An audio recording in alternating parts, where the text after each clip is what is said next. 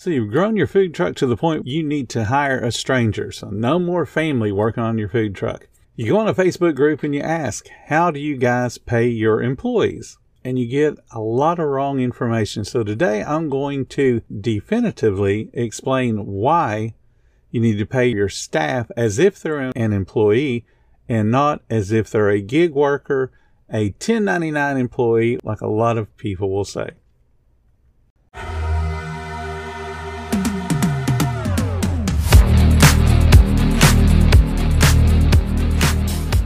Welcome to the 10 Minute Food Truck Training Podcast. My name is Bill Moore. I am a food truck business coach, author of five food truck vending books, including Food Truck 101 and Food Truck 201.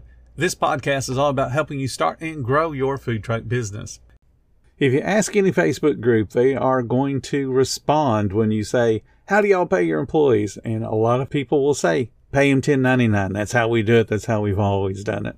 So before I get into why a food truck worker is never a 1099 or contract laborer, let me save you a little bit of time. If you don't know for sure, I just want you to go to the IRS website, download form SS-8, and then fill it out, send it to the IRS, and they'll tell you whether your staff person is an employee or they're a contract laborer.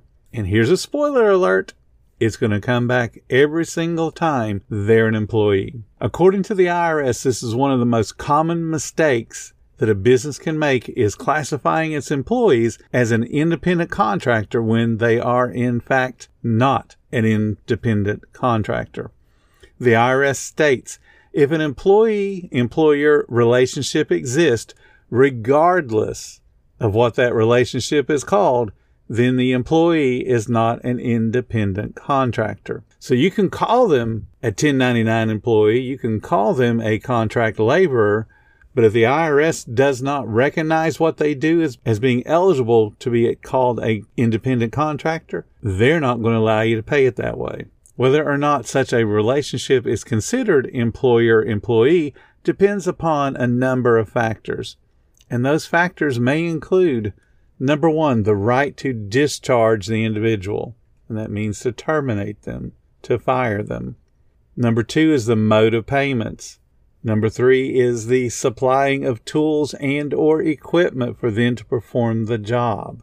The belief of the parties as to the existence of an employer-employee relationship, and then the length of the employment. So let's add some clarity because you can start to see that that gets a little muddy. Facts that provide evidence of the degree of control and independence of the employee fall into three categories. The first one is behavioral. Does the company, does the food truck owner have the right to control what the worker does and how the worker does his or her job? Now, I want you to think about this. You're selling food. You want every single item on your menu to be made to your recipes. You want it to be dressed proportionately so you can make money. So you have to control the output of the worker because you're going to be teaching your staff the proper way to make your food, how you expect it to be assembled. You're going to be teaching them how you want them to greet your guests and serve your guests. Every aspect of food service is unique to that specific business. So just think about this. You're thinking, well, everybody knows how to cook. If you go to McDonald's to sell a burger, it's done differently than Wendy's does it. So having been taught at McDonald's and you go to Wendy's, you have to be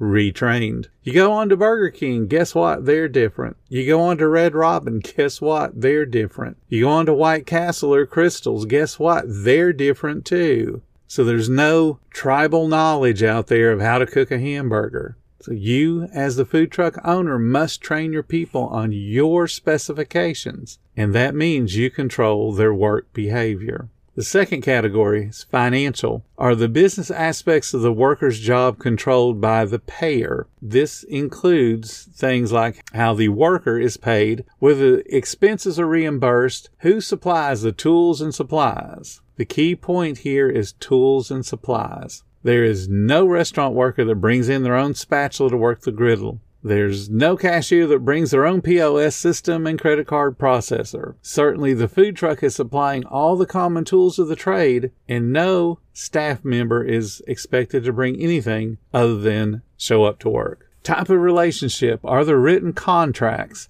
or employee type benefits? And that would include things like pension or insurance or vacation pay. Will the relationship continue and is the work performed a key aspect of the business? This is where food truck employees fall.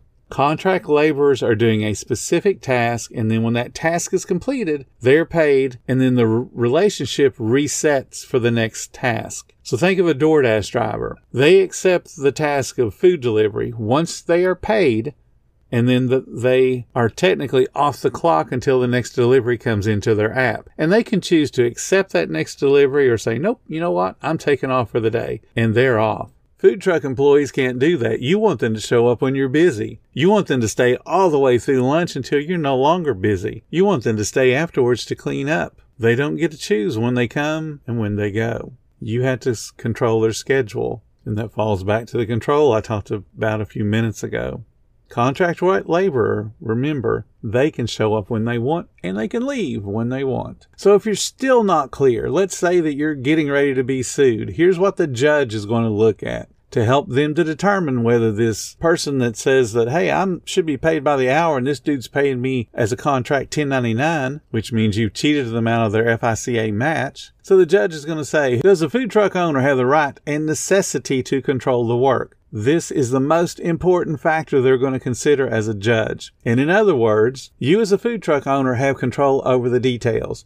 The details in food service include recipes, cooking times, quality standards, service standards. If you have no standards in those areas I just mentioned, you ain't going to be in business long. And you won't have to worry about being sued by an employee that you're paying as a 1099 because you won't be able to pay them anyway. You have to control the details.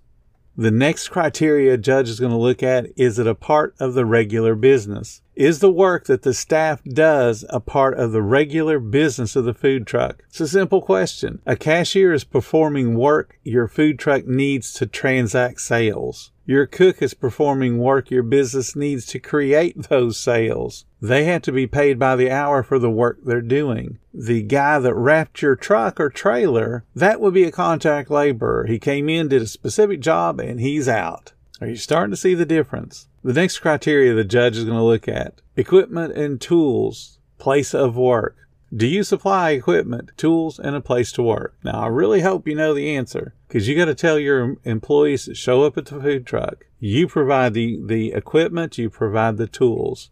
Supervision. True independent contractors can usually work alone without needing a supervisor looking over their shoulder. However, if you want to control your food cost, if you want to control your guest interactions, you as a food truck owner have to be paying attention and then redirecting your employees in real time. Basically, you're looking over their shoulder as they work. The next criteria a judge is going to look at is long period of time. Is the work meant to be performed over a long period of time? Independent contractors typically work on short term assignments with a defined end time or end date. So if the employment has no defined end date and then quitting or getting fired or getting laid off doesn't count, then you have employees, not independent contractors. Remember that independent contractor, his contract's over as soon as he picks up the food and delivers it. He doesn't have to ever work again. So what could happen if the judge says, you know what? You don't have 1099 employees. You have normal employees that you need to be paying.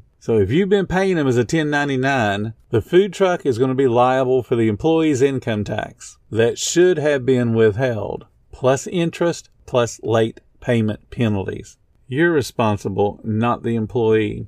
The food truck is also liable for the employer and employee FICA taxes that you didn't pay because you said, hey, they're 1099, I don't have to pay them, plus interest, plus penalties. The food truck is also liable for failing to file the correct information, and that's the W 2s. The penalties are much higher if if you also didn't list them as a 1099 NEC and file that piece of paperwork. As if they were really a contractor, that would show that you were not trying to cheat the government in the first place. The food truck employee, which would be the owner, in most cases that caused that worker to be paid without withholding taxes, that person is personally liable for a penalty that's equal to 100% of the taxes that should have been withheld. We always talk about an LLC. This is how one of the ways an LLC is going to get broken. You're going to be paying for it. So let me repeat that again. The food truck employee that caused that worker to be paid incorrectly and did not withhold the proper taxes. So whoever's running your payroll, they're personally liable for a penalty that's equal to 100% of the taxes that should have been withheld. The food truck would also be liable for whatever penalties that particular state imposes for failure to provide workers' compensation, unemployment, and then whatever other mandatory programs your state might have. All because you said, I'm going to save me a few dollars and pay him 1099 because all the other food truckers say it's okay. Since the worker wasn't treated as an employee, the food truck likely wouldn't have complied with other state and federal wage payment requirements. It's entirely possible you're paying somebody say 100 bucks a day and they're working less than minimum wage for the number of hours that you have them work. And then there could be state withholding taxes as well. And then now you're in trouble with the state as well as the IRS. But like I started this whole conversation out, don't take my word for it. Just file Form SS 8 and then you'll know for sure. Thank you so much for listening to the 10 Minute Food Truck Training Podcast. If you're finding all the information helpful to your food truck business, please become a monthly supporter of the podcast. Just hit the support button or follow the link in the description. Every little bit does help keep us going. Join our Facebook group. It's called Food Truck Training. We have a whole bunch of awesome members at all different levels from brand new beginners to decades old veterans. They've all got your back when it comes to helping you with your food truck. And again, thank you for listening. Come back tomorrow because you know I got plenty more to say when it comes to helping you and your food truck business grow.